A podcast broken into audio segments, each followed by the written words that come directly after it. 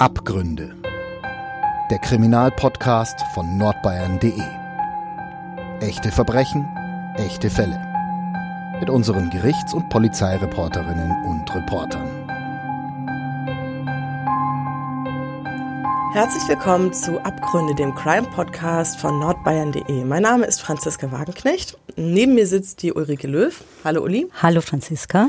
Ulrike ist Gerichtsreporterin bei den Nürnberger Nachrichten und wir sprechen heute wieder über ein Verbrechen.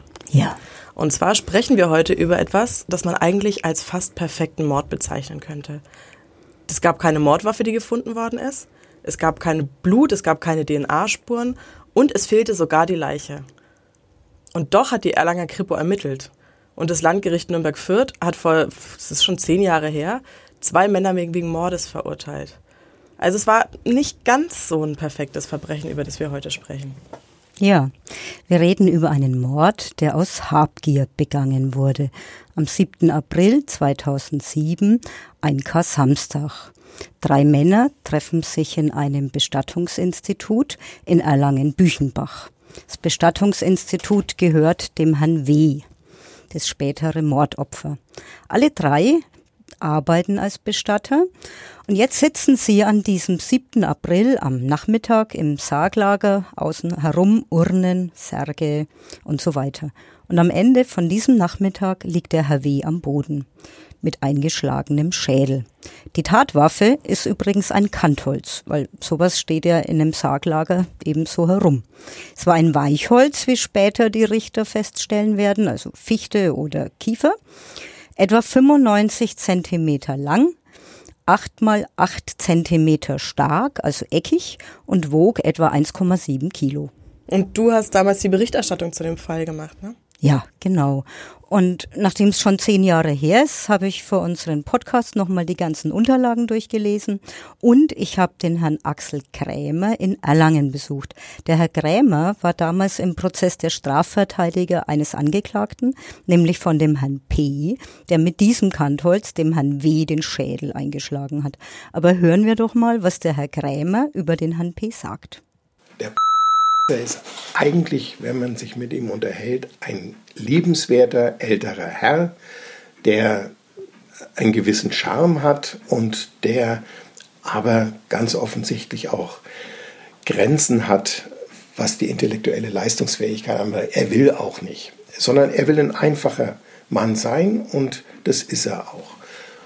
Er war immer ein Handwerker, immer ein Arbeiter und er wurde eigentlich Zeit seines Lebens, ja, über den Tisch gezogen, von allen möglichen, sind ja schon in seiner Zeit da, in seinem Heimatort, waren ja schon Aktivitäten, die er aufhorchen lassen. Es ging um Autogeschäfte, es ging um Bau eines Krematoriums, was dort geplant war, wofür er Geldgeber suchte. Er hat dann sein Elternhaus finanziell, ich glaube, so beleihen lassen, dass es letztendlich versteigert werden musste und all so ein Zeug für dieses geplante Krematorium.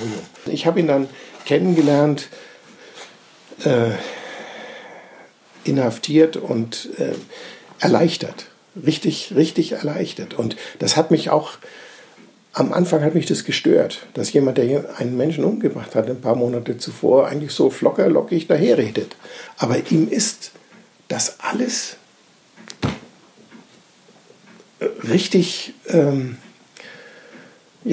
war richtig erleichtert. Ja, also genau vor 10 Jahren, also 3 Jahre nach der Tat, wurde über dieses Verbrechen in der Schwurgerichtskammer verhandelt. Und ich kann mich noch gut erinnern, wie sich im Flur die Menschen damals gedrängelt haben. Also es war unglaublich, dieses Strafverfahren war wochenlang der Besuchermagnet im Justizpalast. Vor allem natürlich an dem Tag, an dem über das Urteil gesprochen worden ist. Der Sitzungssaal hat gar nicht alle Besucher gefasst. Die haben sich auf den Bänken gedrängelt und viele sind noch gestanden. Dann haben welche kurzerhand die Tür einfach ausgehängt vom Sitzungssaal und aus dem Flur in den Saal reingeguckt. Aber sowas passt natürlich nicht zur Würde von dem Gericht. Und deshalb sind die Wachtmeister eingeschritten, haben die Tür wieder eingehängt. Und die Richter haben dann verfügt, dass die Tür zumindest offen bleiben kann. Naja, dann haben zumindest die Leute draußen auch was mitbekommen. Aber es gab keine Leiche in dem Fall. Es gab keine Mordwaffe und es gab auch eigentlich keine Spuren. Und trotzdem sind die beiden Täter nicht nur aufgeflogen, sondern die sind sogar des Mordes schuldig gesprochen worden. Ja, dieses Verbrechen zeigt nämlich eins. Du sagst perfekter Mord fast. Es ist tatsächlich wohl nicht so schwer, einen Mord zu begehen, also wenn man es emotional kann. Aber es ist sehr, sehr schwer, mit einem Mord auf dem Gewissen zu leben. Und genau das ist damals passiert. Die beiden Täter, der Herr Michael S. und der Herr Friedrich P., haben damals den Leichnam von dem W., den sie in seinem eigenen Institut eben erschlagen haben, in den Sarg gepackt. Und dann haben sie ihn unter einem anderen Namen einäschern lassen. Ja, und dann hat sich irgendwann das Gewissen gemeldet von einem der Täter. Ganz genau. Den Herrn P. hat nämlich die Reue geplagt. Und deshalb sind sie aufgeflogen. Und das war eigentlich ein irrer Zufall. Also das muss man sich mal vorstellen. Der Herr P. wird in die Polizeiinspektion Erlangen eingeladen, wegen einer ganz anderen Sache. So eine Betrugsgeschichte, von der noch nicht mal richtig klar war, ob er in die überhaupt involviert ist. Und dann wird er dazu befragt.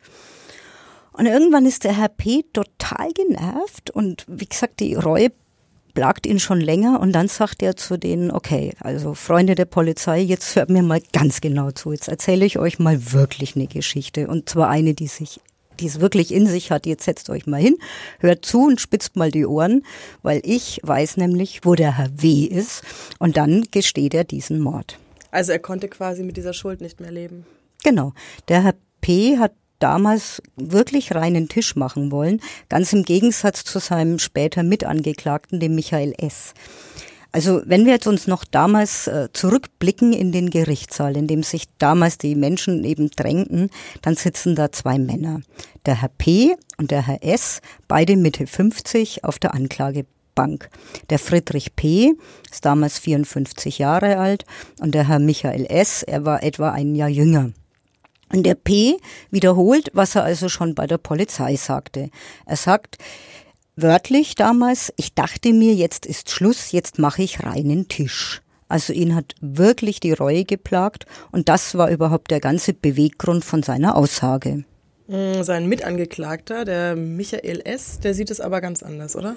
Genau. Während der Friedrich P. mit dem Mord auf dem Gewissen nicht leben kann, ist der Michael S., ich werde dann noch erzählen, dass der wirklich eine Betrügerseele hat, windet sich noch im Gerichtssaal und erzählt was Ungeheures. Er bestreitet die Tat und erklärt dann über seine Anwältin, dass der Erich W., also der Mann, den sie im Sarglager erschlagen haben, in Wirklichkeit noch am Leben ist. Der Erich W. ist gar kein Opfer, sondern der hat sich ins Ausland abgesetzt, wahrscheinlich in die USA oder nach Kroatien. Es gibt keine Mordwaffe, es gibt keine Leiche, es gibt keine Spuren, aber es gibt einen Mordprozess. Ganz genau. Und das kann man natürlich überhaupt nicht verstehen und deshalb muss man erstmal ein bisschen was über den Michael S. erzählen. Der Michael S., der also im Prozess behauptet, dass er zig Zeugen nennen kann, die den Erich W. in den USA, Kroatien oder Kanada oder sonst wo gesehen haben und dort angeblich in einem amerikanischen Bestattungsinstitut arbeitet, ist alles andere als ein Leisetreter. Also das war richtig ein Ding, das muss man sich mal vorstellen, der getötete Erich W., der hat ja auch eine Ex-Frau, der hat Kinder, der hat Eltern, der hat Geschwister, also der hat Verwandte. Und die wissen alle nicht, wo der ist. Und die haben nicht mal ein Grab, an dem sie trauern können. Einige von denen sitzen im Gerichtssaal als Nebenkläger. Und jetzt hockt der Michael S. da und sagt, ihr spinnt doch, die Anklage ist aus der Luft gegriffen und er lebt. Also so eine Aussage macht's den Angehörigen natürlich ganz furchtbar schwer. Und der war zwar von seiner Frau geschieden, aber es gab einen Gedenkstein an ihn auf dem Erlanger Zentralfriedhof. Ja, und dieser S., der sich da eben rauswinden möchte, ist ein ganz irrer Vogel. Was ist denn das für ein Typ? Also da könnten wir jetzt auch nochmal den Herrn Krämer zu Wort kommen lassen. Er hat ihn ja im Gerichtssaal auch erlebt, noch viel näher als ich. Ist eine Person, auf die bestimmte Menschen hereinfallen und bestimmt hingehen und den Sparstrumpf unterm Kopfkissen hervor und dann sagen, gut, ich gebe dir 20.000. Und du machst ja solche tollen Geschäfte in den USA an der Börse, du wirst es mir dann nächsten Monat zurückgeben, das ist selbstverständlich. Genau. Das konnte der wahnsinnig gut. Mhm. Ja. Und dann lief er mit einem feinen Nadelstreifen rum. Tolle Autos, tolles Haus. Ja. Und unser Michael S. war also schon ein optisch unheimlich auffälliger Typ. Er ist kleiner, ein bisschen gedrungen, also so barocke Leibesfülle.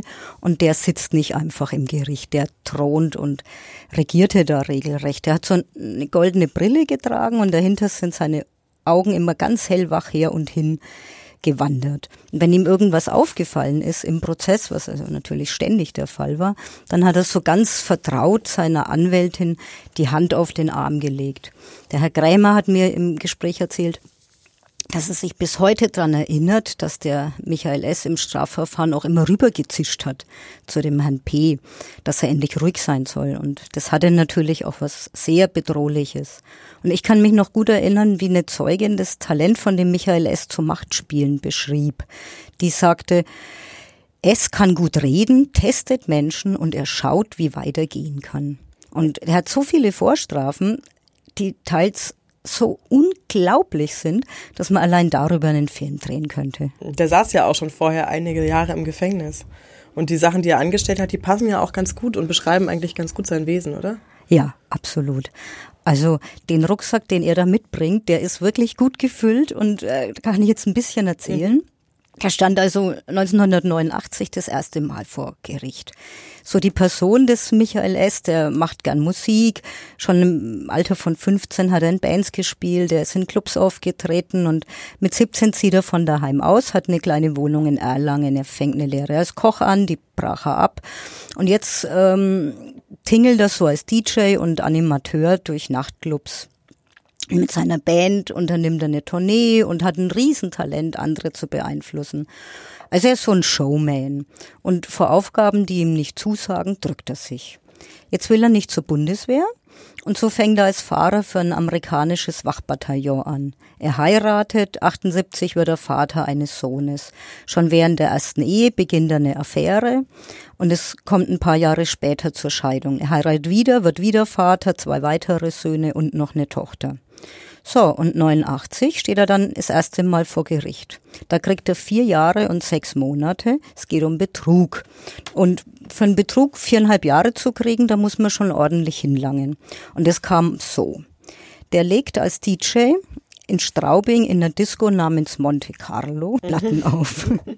Dort lernt er eine Lehrerin kennen, die tanzt da, ist also Stammgast. Und die hat ganz erhebliche Probleme in ihrer Ehe. Und ist sehr vermögend, also ein gefundenes Fressen für unseren Michael S., ein lohnendes Opfer.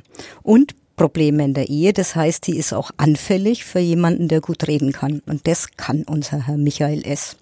Der hat ein riesengroßes Talent, die Schwächen von anderen Menschen zu finden. Und wenn er die gefunden hat, hat er auch den Willen und die Schutzbe, diese Schwächen auszunutzen. Und dann steuert er sie. Also kurz und gut, er ist ein richtiger Manipulator. Und dieser Lehrerin spielt er jetzt vor, er ist nicht nur so ein Plattenaufleger, sondern er ist Arzt. Also Dr. Michael S. Und in der Disco arbeitet er sowieso nur, weil er diesen Laden kaufen will und vorher erstmal auf Herz und Nieren prüft. Jetzt bequatscht er die und dann haben sie schon bald eine Affäre. In der Folgezeit zieht er ihr dann Hunderttausende von Mark aus der Tasche. Einmal sagt er ihr, er wird erpresst und sie und er seien bei intimen Treffen im Hotel fotografiert worden. Ist natürlich völliger Quatsch, weil von diesen intimen Treffen weiß ja niemand. Dann erzählt er ihr, dass er aus der ehemaligen DDR billige Uhren beziehen kann und die will er mit ganz viel Gewinn an die Firma Educho weiterverkaufen. Und da könnte sie auch einsteigen, gibt's ihm wieder Geld. Und dann gaukelt er ihr vor, er will ein Hilton-Hotel in Miami kaufen oder sich an dem Kauf beteiligen und wieder gibt's ihm Geld. Kurzum, das ganze Spiel geht so lang, bis er ihm 170.000 Mark gegeben hat. Die Konten gehören natürlich nicht ihr allein, sondern ihr und ihrem Mann. Also muss der ja auch irgendwann merken, dass da was los ist, spätestens wenn er sieht, dass die Konten leergeräumt sind. Ja genau, also wenn 170.000 Euro Mark in der Familienkasse fehlen, dann fällt es ja, sollte das auffallen. Und dieser Ehemann, du hast völlig recht, der muss jetzt natürlich wieder beruhigt werden. Und jetzt bringt der Michael S. die Frau dazu, dass er ihrem Mann vormacht, dass sie dieses Geld einer Studienfreundin geliehen hat. Also er will ja nicht in Erscheinung treten. Und diese Studienfreundin, die habe eine Immobilie, ist alles erstunken und erlogen natürlich. Und diese Immobilie sei also ein Ferienhaus auf Nizza. Und um die Schulden zu tilgen, könnte diese Studienfreundin dem Ehepaar ja diese Immobilie übereignen. Aber die gab es wahrscheinlich gar nicht. Na, ganz genau. Es ist wieder alles filmreif und jetzt fliegen alle drei nach Nizza. Der Herr Michael S. mietet dort ein Ferienhaus, das eben die spätere Villa sein soll. Und weil dieses Haus, dieses Ferienhaus, das er mietet, viel mehr wert ist als diese 170.000 Mark, um die es geht, ist es auch wunschgemäß so, wie der Michael S. das vorstellt. Das Ehepaar ist nämlich begeistert. Und für den Herrn S. ist es gleich die nächste Chance, dem Paar wieder Geld aus der Tasche zu ziehen. Jetzt sagt er nämlich, naja, ihr seht ja, das Haus ist viel mehr wert, also legt mal noch 60.000 Mark drauf, dann gehört's euch.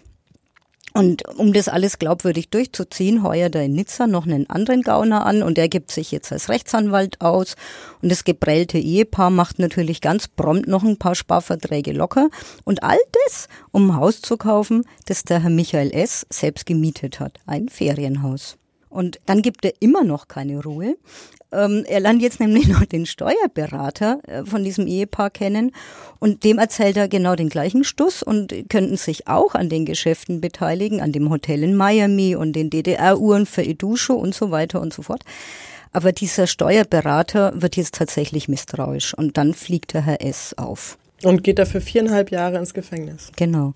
Und was er da an emotionalen Verwerfungen anrichtet, kann man sich vorstellen. Also in welchem Zustand die Frau wahrscheinlich war. Aber in seinem Lebenslauf geht's immer so weiter von dem Michael S. Jetzt steht er 94, steht er dann vorm Landgericht Bamberg. Da hat er den Investoren vorgegaukelt, dass er in Bamberg einen fränkischen Tanzpalast eröffnen will. Also er bleibt seinem Metier Musik und Tanz treu. Dafür, also er hat schon immer tolle Kulissen, mietet er sich ein prächtiges Büro in Forchheim, behauptet, dass er selber 2,8 Millionen hat, aber noch potenzielle Geldgeber braucht. In Wahrheit hat er schon längst die Hand zum Offenbarungseid geleistet, ist arm wie eine Küchenmaus, aber ergaunert sich eben wieder fast 100.000 Mark. 3,5 Jahre Haft hat er dieses Mal gekriegt. Insgesamt hat er 6 Vorstrafen. Das sind ein paar kleine Betrügereien, die noch dazu kamen. Aber das Muster ist immer das Gleiche. Der Herr S., der schafft es quasi mit seinem Redetalent, den Leuten was einzureden und sie dazu zu bringen, das zu tun, was er gerne möchte. Genau. Also genau, das ist das eine. Und man kann, glaube ich, Betrug und Betrüger und Betrogene nicht verstehen, wenn man nicht sieht, dass beide Seiten ja eins eint. Die wollen beide was. Also er baut in der Fantasie von den Luftschlössern und die Betrogenen glauben ja schon im Besitz dieser Luftschlösser zu sein. Und deswegen geht es alles so schön weiter. Und da lernt er eben 99 den Friedrich P. kennen, den späteren Mörder. Der Herr Friedrich P. ist eigentlich ein grundsolider Typ, der immer schon macht, was andere ihm sagen, aber so ein bisschen erfolgreich. Der wächst im Steigerwald, genau gesagt in Aschbach auf, dann macht er die mittlere Reife, dann lernt er Bankkaufmann, seine Eltern haben eine Schreinerei, später haben die Eltern noch ein Bestattungsinstitut. Die Mutter ist Hausfrau und als der Vater dann einen Schlaganfall erleidet, verlässt der Herr Friedrich P. die Bank und übernimmt das Geschäft von den Eltern. Das ist so Mitte der 90er Jahre und eigentlich alles grundsolide. Jetzt will er ein bisschen höher hinaus und kommt auf die Idee, er könnte ja ein eigenes Krematorium bauen. Da stößt er aber auch an Grenzen, an intellektuelle Grenzen, aber auch an finanzielle Grenzen. Er sitzt dubiosen Geldgebern auf, investiert einen Haufen Geld und am Ende hat er das ganze Familienvermögen verloren. Und in dieser Situation, wo es dem also schlecht geht, er aber sein eigenes Scheitern nicht eingestehen will, lernt er jetzt ausgerechnet den Michael S. kennen. Michael S., also den Mann, wir hatten es ja gerade, der andere ausnimmt wie die Weihnachtsgänse. Und der Michael S. schafft's halt wieder, dass er ein Luftschloss in der Fantasie von dem Friedrich P. baut. Der glaubt, er könnte eben doch noch erfolgreich werden. Und außerdem hat der Michael S. inzwischen eine Ehefrau, die aus ganz ähnlichem Holz geschnitzt ist wie er. Also ein Jetzt treten sie sozusagen im Doppelpack auf. Und jetzt überredet er den Friedrich P., dass er die Ehefrau, also die Ehefrau des Michael S., ins Bestattungsunternehmen aufnimmt als Gesellschafterin der GmbH. Dann könnte sich nämlich der Herr Friedrich P. um die Planung von dem Krematorium kümmern. Also man muss sich's mal vorstellen, es gibt noch ein kleines Geschäft, das bekommt jetzt die Ehefrau von dem Michael S. und stattdessen soll der Friedrich P. eben Krematorium planen, man könnte auch sagen Luftschlösser planen. Und am Ende ist wahrscheinlich der arme Herr P. sein Bestattungsunternehmen los, oder? Ja, ganz genau so war es natürlich. Das Ehepaar luchst jetzt dem Friedrich P. die Firma ab. Am Schluss geht der Herr Friedrich P. als Angestellter in seiner Ex-Firma arbeiten, wartet darauf, dass das Ehepaar endlich den Kaufpreis bezahlt. Und weil er jetzt total pleite ist, muss er auch noch das Wohnhaus in Aschbach verkaufen. Jetzt zieht er zu seiner Mutter in eine Mietswohnung. Also ich habe das Bild von der ausgenommenen Weihnachtsgans gebraucht. Wenn man bei dem Bild bleibt, sind von dem Herrn Friedrich P. jetzt gerade noch die Knochen übrig und schon abgenagt. Und der Michael S. sucht jetzt natürlich nach neuen Opfern, die er ausnehmen kann. Und da kommt jetzt das spätere Mordopfer, der Herr W., ins Spiel. Ganz genau. Wir sind jetzt im Jahr 2004. In 3 Jahren, 2007, wird ja der Mord passieren. Im Jahr 2004 spaziert jetzt der Michael S. in das Bestattungsinstitut von dem Erich W. in Erlangen. Er hat sogar die Frechheit, dass er dem Herrn W. die ganzen alten Bestattungsmaterialien schenkt, die er aus der Pleite von dem Friedrich P. hat. Es ist wirklich, man muss sich das mal vorstellen. Der nimmt den P aus und das bisschen, was der P noch hat, das schenkt er jetzt dem W. Und fängt an, den zu umgarnen. Also er bringt dann auch seine Frau mit und dann entwickelt sich so eine Freundschaft mit gemeinsamen Urlauben. Die Urlaube finden alle in ganz tollen Luxushotels statt. Und das finanziert alles der Michael S. Tritt da als dicker Kumpel auf und Big Spender, und der Erich W. lässt sich tatsächlich einladen. Also der wickelt quasi ihn und seine Ehefrau so richtig um den Finger. Ja, also der fängt wirklich an, wie eine Spinne wirkt er sein Netz und zieht alle Register. Also er erzählt dem W., dass er ein Millionenvermögen in der Schweiz hat, und zeigt ihm Geld und gibt sein Geheimnis preis. Das ist natürlich eine ganz, ganz dicke Lüge. Er erzählt ihm nämlich, dass er Geldwäscher im großen Stil sei und dass dieses der Herr W. auch könnte. Da hat er quasi auch den Richtigen erwischt. Also er erzählt ihm, ich bin super reich, so habe ich einen Haufen Geld verdient und das kannst du auch, und das will der Herr W. jetzt auch haben. Ganz genau. Dieser großzügige Lebensstil mit Luxushotels und der wirft mit Geld nur so um sich, ist natürlich die Methode. Der Michael S. sagt dem W., pass mal auf, du musst ja nur ein Schriftstück unterschreiben, dann bist du quasi auch Geldwäscher und dann wirst steinreich.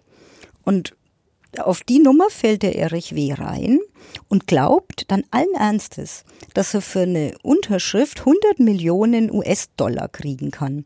Dann darf er sich aber 10 Jahre lang in Europa nicht mehr sehen lassen. Also er soll untertauchen. Kann man sich mal überlegen, 100 Millionen US-Dollar, 10 Jahre untertauchen, lohnt sich ja, wenn es denn stimmt. Man kann das dann eigentlich ja gar nicht glauben, aber so wie der Herr S. das durchzieht, ist es eben sehr glaubwürdig. Die Beweiswürdigung, Beweisaufnahme des Landgerichts hat ja vor 10 Jahren wirklich viele Wochen gedauert.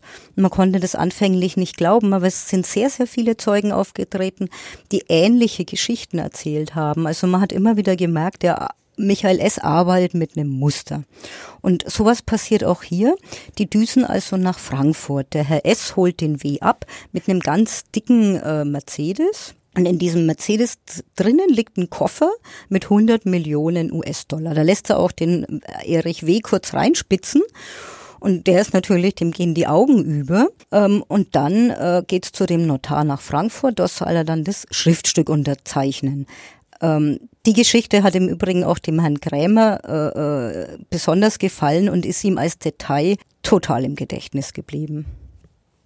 Also diesen Geldkoffer, den gab es, aber da waren keine Millionen Dollar drin, sondern da war vielleicht eine gedruckte oberste Schicht vorhanden, die dann so den Eindruck vermittelte, wenn man den Koffer kurz aufmacht, jemand reißt die Augen auf und sagt, oh, das ist ja Wahnsinn, und dann wird der Koffer wieder zugemacht. Mhm. Dieser Koffer war ja auch nur einmal da und verschwand dann schnell wieder. Mhm. Das war ja die Geschichte beim Notar in Frankfurt, wo der Bestatter war und der vorfuhren und er sollte eine Unterschrift leisten, damit er sich bereit erklärt für irgendwelche Geldwäscheaktivitäten aus den USA. Also hanebüchene Geschichten. Und der hat wohl da Unterschriften geleistet unter ein Dokument von 40 Seiten, das er nie durchgelesen hatte, was ihm auch nicht vorgelesen wurde, sondern er hat einfach eine Unterschrift geleistet. Und dann sind beide wieder runter und dann waren Auto und Geldkoffer weg. Und er sagte, ja, das Auto muss wohl gestohlen worden sein. Das war nicht alles Unsinn. Ne? Also mit Sicherheit war das Auto kurz ausgeliehen und der Geldkoffer genauso. Und jetzt hat der Erich W. dem S. natürlich völlig vertraut. Er gibt jetzt seine wirtschaftliche Existenz als Bestatter auf, weil wieso soll er noch rumbestatten? Das große Geld lockt ihm ja. Und als der Michael S. sagt, dass er untertauchen muss, macht der Herr W. das aus. Und dann erhöht der S. den Druck gegenüber dem Herrn Erich W. noch auf eine ganz besonders perfide Weise. Er weiß nämlich, dass der Herr W. Ärger mit einer jungen Verwandten hat. Näheres weiß er nicht. Aber der Herr W. hat wohl in Gegenwart von dieser jungen Verwandten mal eine schlüpfrige Bemerkung gemacht. Vielleicht hat er ihr auch an den Hintern gelangt. Alles nicht besonders schön, aber im Prinzip nichts, was die Staatsanwaltschaft auf den Plan ruft. Aber in der Familie gibt's Ärger und der Herr Michael S. weiß das. Und er ist ein guter Manipulator. Das heißt, mit Informationen, die gegen seine Opfer sprechen, kann er arbeiten. Und mit dieser Info jagt er jetzt dem Herrn W. richtig Angst ein. Er sagt ihm nämlich, weil er hat ja als Geldwäscher großartige Kontakte natürlich, dass er weiß, dass gegen den Erich W. ermittelt wird. Und zwar wegen Missbrauch eines Kindes. Und der Herr W. glaubt das. Nicht, weil er es getan hat, sondern weil es eben diese Unstimmigkeiten und diesen Ärger in der Familie sowieso gibt und er es für möglich hält, dass er deshalb angezeigt worden ist. Und jetzt glaubt der Herr Erich W. tatsächlich, dass ihm die Strafverfolgungs- und Finanzbehörden auf den Fersen sind. Und das ist natürlich alles erstunken und erlogen. Aber er ist jetzt in den Händen von dem Michael S. natürlich formbar und butterweich und hat Angst. Und jetzt, ohnehin lockt ja das große Geld, verkauft er sein Bestattungsunternehmen ganz billig an die Frau von dem Herrn S., weil er hat ja jetzt sowieso das große Vermögen in Aussicht und er muss untertauchen. Und die beiden machen das noch ganz geschickt. Die sagen, wenn du das irgendwann rückgängig machen willst, dann darfst du das. Mhm. Also unterschreibt er. Und sieht er das Geld auch für das Bestattungsunternehmen? Ja, natürlich nicht. Natürlich sieht er nie das Geld.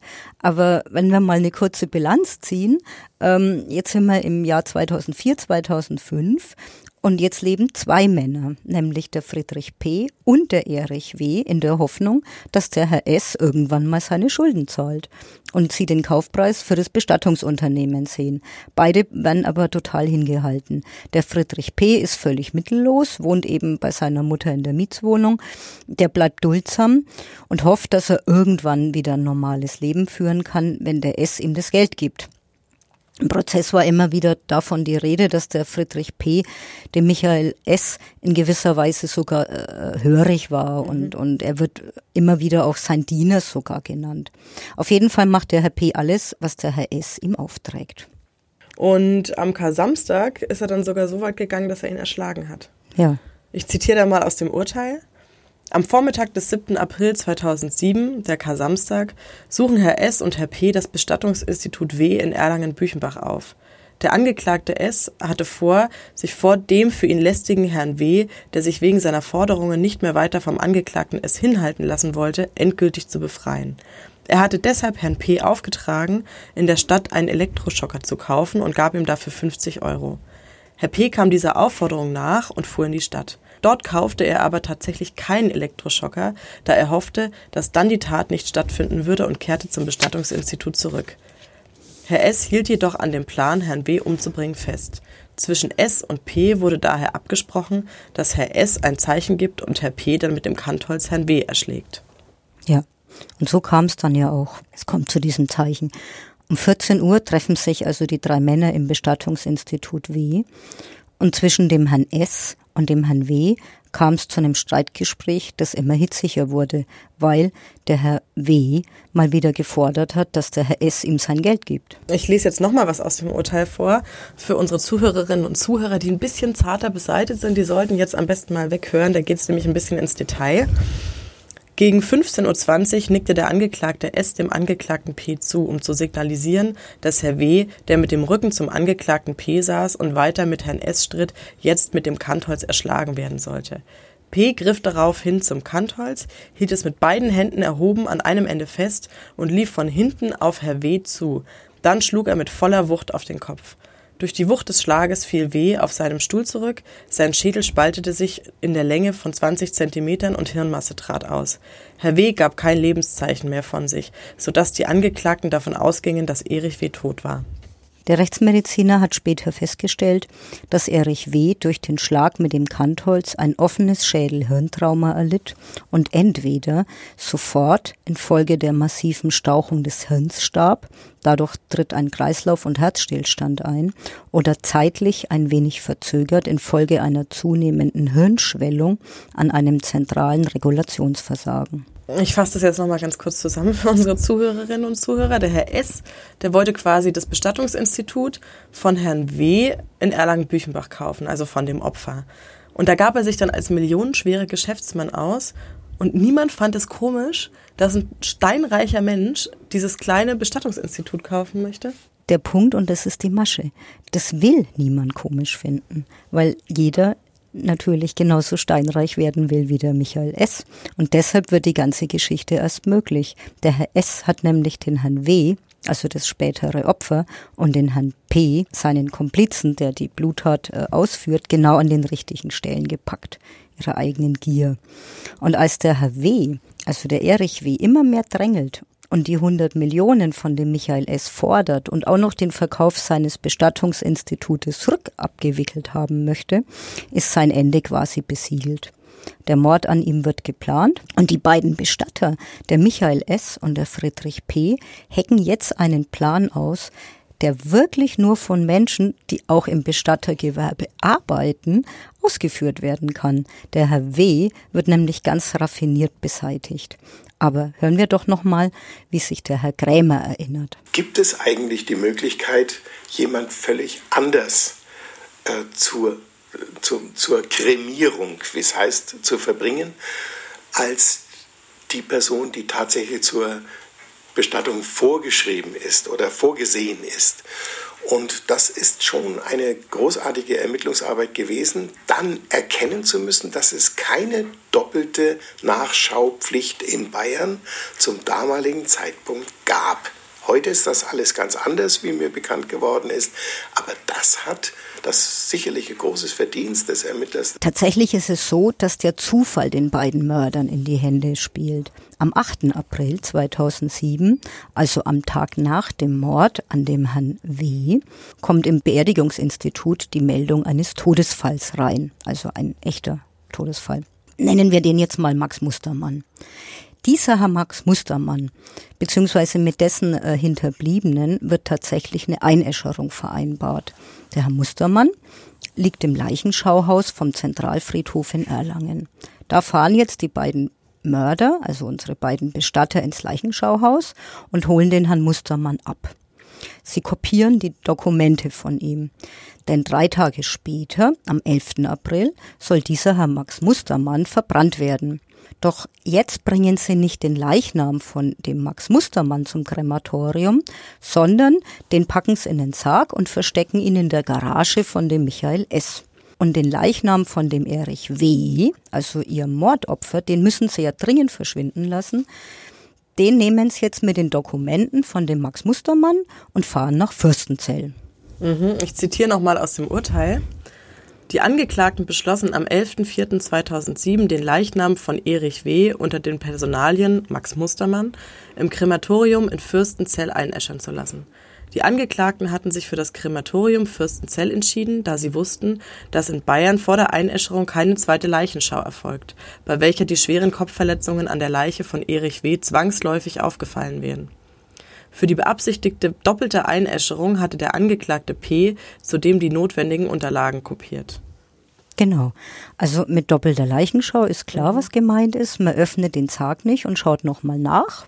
Und jetzt haben unsere beiden Mörder, also der Michael S. und der Friedrich P., ja noch den echten Herrn Mustermann in der Garage von dem Herrn Michael S. Den müssen sie ja auch irgendwo loswerden. Ja, genau. Ja. Und jetzt fahren sie nochmal 2 Tage später, am 13. April, mit dem echten Mustermann nach Aalen. In Aalen erzählen sie jetzt, also ins Krematorium nach Aalen. Und da erzählen sie jetzt, dass die Asche von dem Herrn Mustermann nach Hawaii soll. Dort in alle Winde verstreut. Und natürlich legt der Michael S., das ist natürlich auch gefälscht, jetzt noch ein Dokument vor von dem Bestattungsinstitut aus Honolulu. Der Herr S. weiß nämlich ganz genau, dass dieses Krematorium in Aalen bestimmt keine Nachforschungen im Ausland betreibt. Jetzt haben sie also die Aschekapsel von dem Mustermann auch noch. Das heißt, sie haben jetzt 2 Aschekapseln, einmal den Mustermann und einmal den Erich W. Und jetzt kriegen sie Angst, weil sie nicht wissen, ob man später mit Hilfe von dieser Asche noch via DNA nachweisen kann, wer jetzt wer ist. Könnte ja theoretisch sein. Und jetzt wollen sie den Mustermann in die richtige Aschekapsel stecken, nämlich in die Asche, das ist ja versiegelt, nämlich in die Aschekapsel von dem Krematorium Fürstenzell. Also schütten sie den armen Erich W. in eine Plastiktüte, füllen den Mustermann in die Aschekapsel von dem Erich W. und den Erich W., den kippen sie am 13. April am Neumühlsteg in Erlangen in die Rednitz. Der Fluss trägt jetzt den Erich W. oder besser gesagt dessen Überreste davon, jedoch nicht in Honolulu. Und diese Leiche, die gibt es ja jetzt nicht mehr von dem Mordopfer. Und diese Tat wäre niemals aufzuklären gewesen, hätte, was wir eingangs gesagt haben, den Friedrich P. nicht das Gewissen geplagt. Das hat auch der Herr Krämer im Prozess immer wieder betont. Also die Tat wäre, weil es keine Leiche gab, eigentlich nicht aufzuklären gewesen, wäre dann nicht diese Aussage des Herrn gewesen. Genau. Und das hat auch das Schwurgericht in seinem Urteil gesehen und auch dem Herrn zugute gehalten. Es gibt ja diese Vorschrift des Paragraphen 46b des Strafgesetzbuches, wo es also heißt, wenn also jemand, der sein Wissen offenbart, was bis dahin der Polizei noch nicht bekannt ist und über das hinausgeht, was überhaupt da ist und sich selbst belastet, aber eine lebenslange oder eine zumindest sehr hohe Strafe zu vergegenwärtigen hat, dann kann das Schwurgericht die Strafe mindern. Und jemand, der einen Mord gesteht und in allen Einzelheiten schildert und bei der Tatrekonstruktion behilflich ist, der hat eigentlich nur eine Strafe nach dem Gesetzbuch zu erwarten. Und das ist die lebenslange Freiheitsstrafe. Ja, genau. Und da gibt es den 46b. Und so kam es, dass der Herr letztendlich eine zeitige Freiheitsstrafe bekommen hat, nämlich die 13 Jahre. Das ist bei Mord. Er wurde wegen Mordes verurteilt und hat eine zeitige Freiheitsstrafe gekriegt. Also das ist schon eine Möglichkeit, die der Gesetzgeber da auch erst vor nicht allzu langer Zeit geschaffen hat, die dem Herrn dann zugute gekommen ist. Und wir haben natürlich, oder ich als Verteidiger, damaliger Verteidiger, habe da alles daran gesetzt, dass diese Regelung für den Herrn greifen sollte. Und das, so ist es dann auch geschehen. In der Verhandlung wird das Geständnis von Herrn P. ja auch nochmal überprüft. Und aus dem Urteil geht ja auch hervor, dass die fehlenden DNA- und Blutspuren eigentlich auch durch das Geständnis erklärt werden. Der schildert nämlich einen Blutfleck auf dem Teppich in dem Bestattungsunternehmen und den ließen die Täter aber austauschen. Und auch diesen Austausch kann man später nachvollziehen. Und auch das Tatwerkzeug, also dieses Kantholz, mit dem der Herr P. den Herrn W. erschlagen hat, von dem hat ja der Herr P. den Ermittlern erzählt, das haben sie damals in den Main-Donau-Kanal kurz nach der Dexendorfer Brücke geworfen. Und auch in den Krematorien in Fürstenzell und Aalen konnten sich die Mitarbeiter an den Herrn P. und an den Herrn S. erinnern. Ganz genau. Und so wurden im Lauf der Beweisaufnahme ganz viele kleine Mosaiksteine zusammengetragen, Indizien und Beweise. Und die ergeben am Schluss ein total stimmiges Gesamtbild, sodass die Richter überzeugt waren, dass das Geständnis, das der Friedrich P. abgelegt hat, auch tatsächlich wahr ist. Und so werden dann beide Täter des Mordes schuldig gesprochen. Und die Version des Michael S., wonach der Erich W. putzmunter in den USA lebt und ein Leben ins Haus und Braus führt, nicht zutrifft, sondern das Geständnis des Friedrich P. wahr ist. Und der Herr P., der hat ja jetzt quasi durch sein Geständnis sein Gewissen erleichtert und ist dafür ins Gefängnis gegangen. Und aber auch der Herr S., den hat es hinter Gitter gebracht. Ist das nicht ein bisschen gefährlich für den Herrn P.? Ja, das habe ich den Herrn Krämer auch gefragt, weil wenn man unterstellt, dass der Michael S. den Friedrich P. zur Tat treibt, ihn so manipuliert und der P. letztlich ein willfähriges Werkzeug von dem S. wird und er aber am Schluss derjenige ist, der den in den Knast bringt, dann kann man sich ja vorstellen, wie jemand vom Schlage eines Michael S. im Knast vorgeht. Aber der Herr Krämer hat mir also versichert, dass man da im Strafvollzug darauf achten würde, dass die beiden keine Berührungspunkte haben. Hier können natürlich beide nicht oder dürfen nicht aufeinandertreffen im Strafvollzug. Und ich könnte mir gut vorstellen, dass also selbst im Strafvollzug noch seine Persönlichkeit auslebt, dass er also andere an sich bindet mit irgendwelchen Verschwörungstheorien oder Geschichten oder Versprechungen. Du kriegst nach seiner Entlassung 10 Millionen von mir, wenn du das und das und das machst, oder 100 Millionen. Ich denke mal, dass das auch der Justiz natürlich oder der Strafvollstreckung bekannt ist und dass entsprechende Vorkehrungen getroffen wurden, die beiden eben nicht aufeinander prallen zu lassen. Der Friedrich P. hat 13 Jahre Haft bekommen und der Michael ist sogar lebenslänglich bekommen, haben wir gerade gehört. Was bedeutet denn lebenslänglich?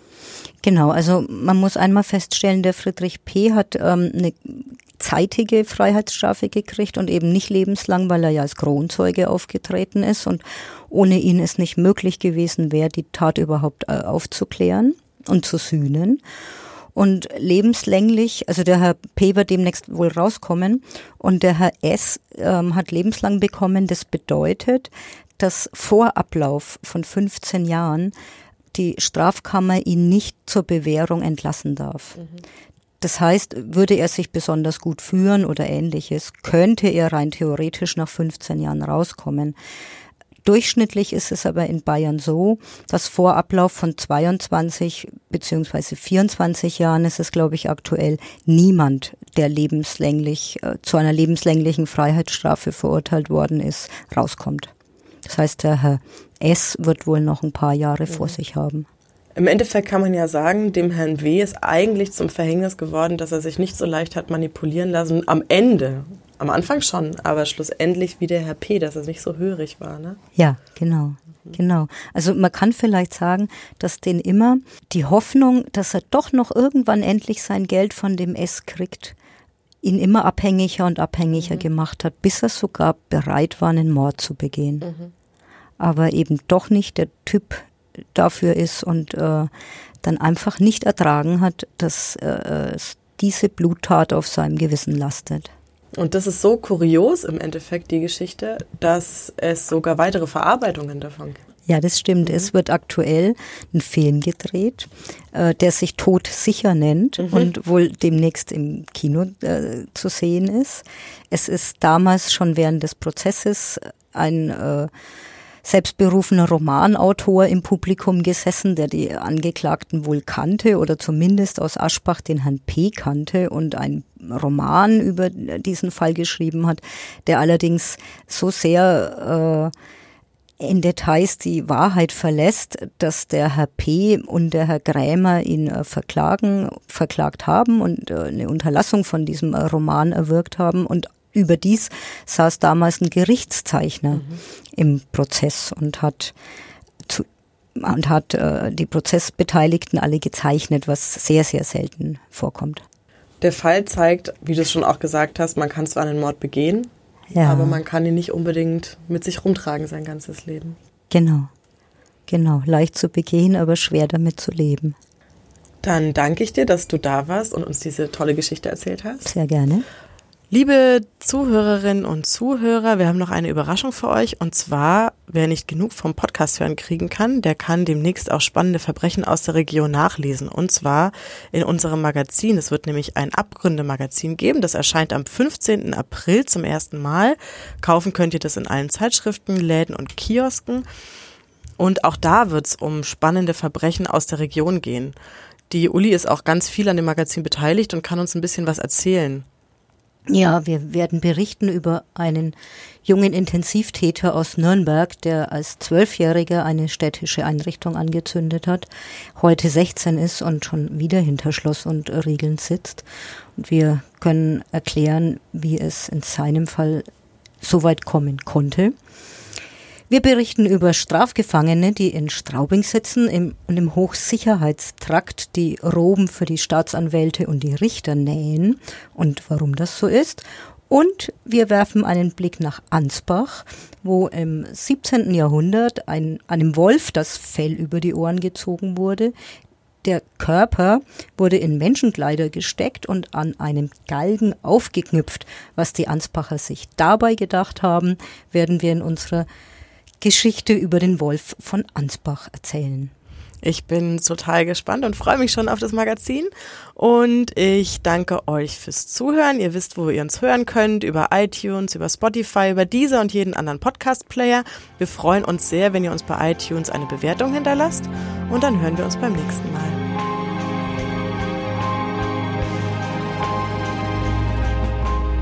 Mehr bei uns im Netz auf nordbayern.de.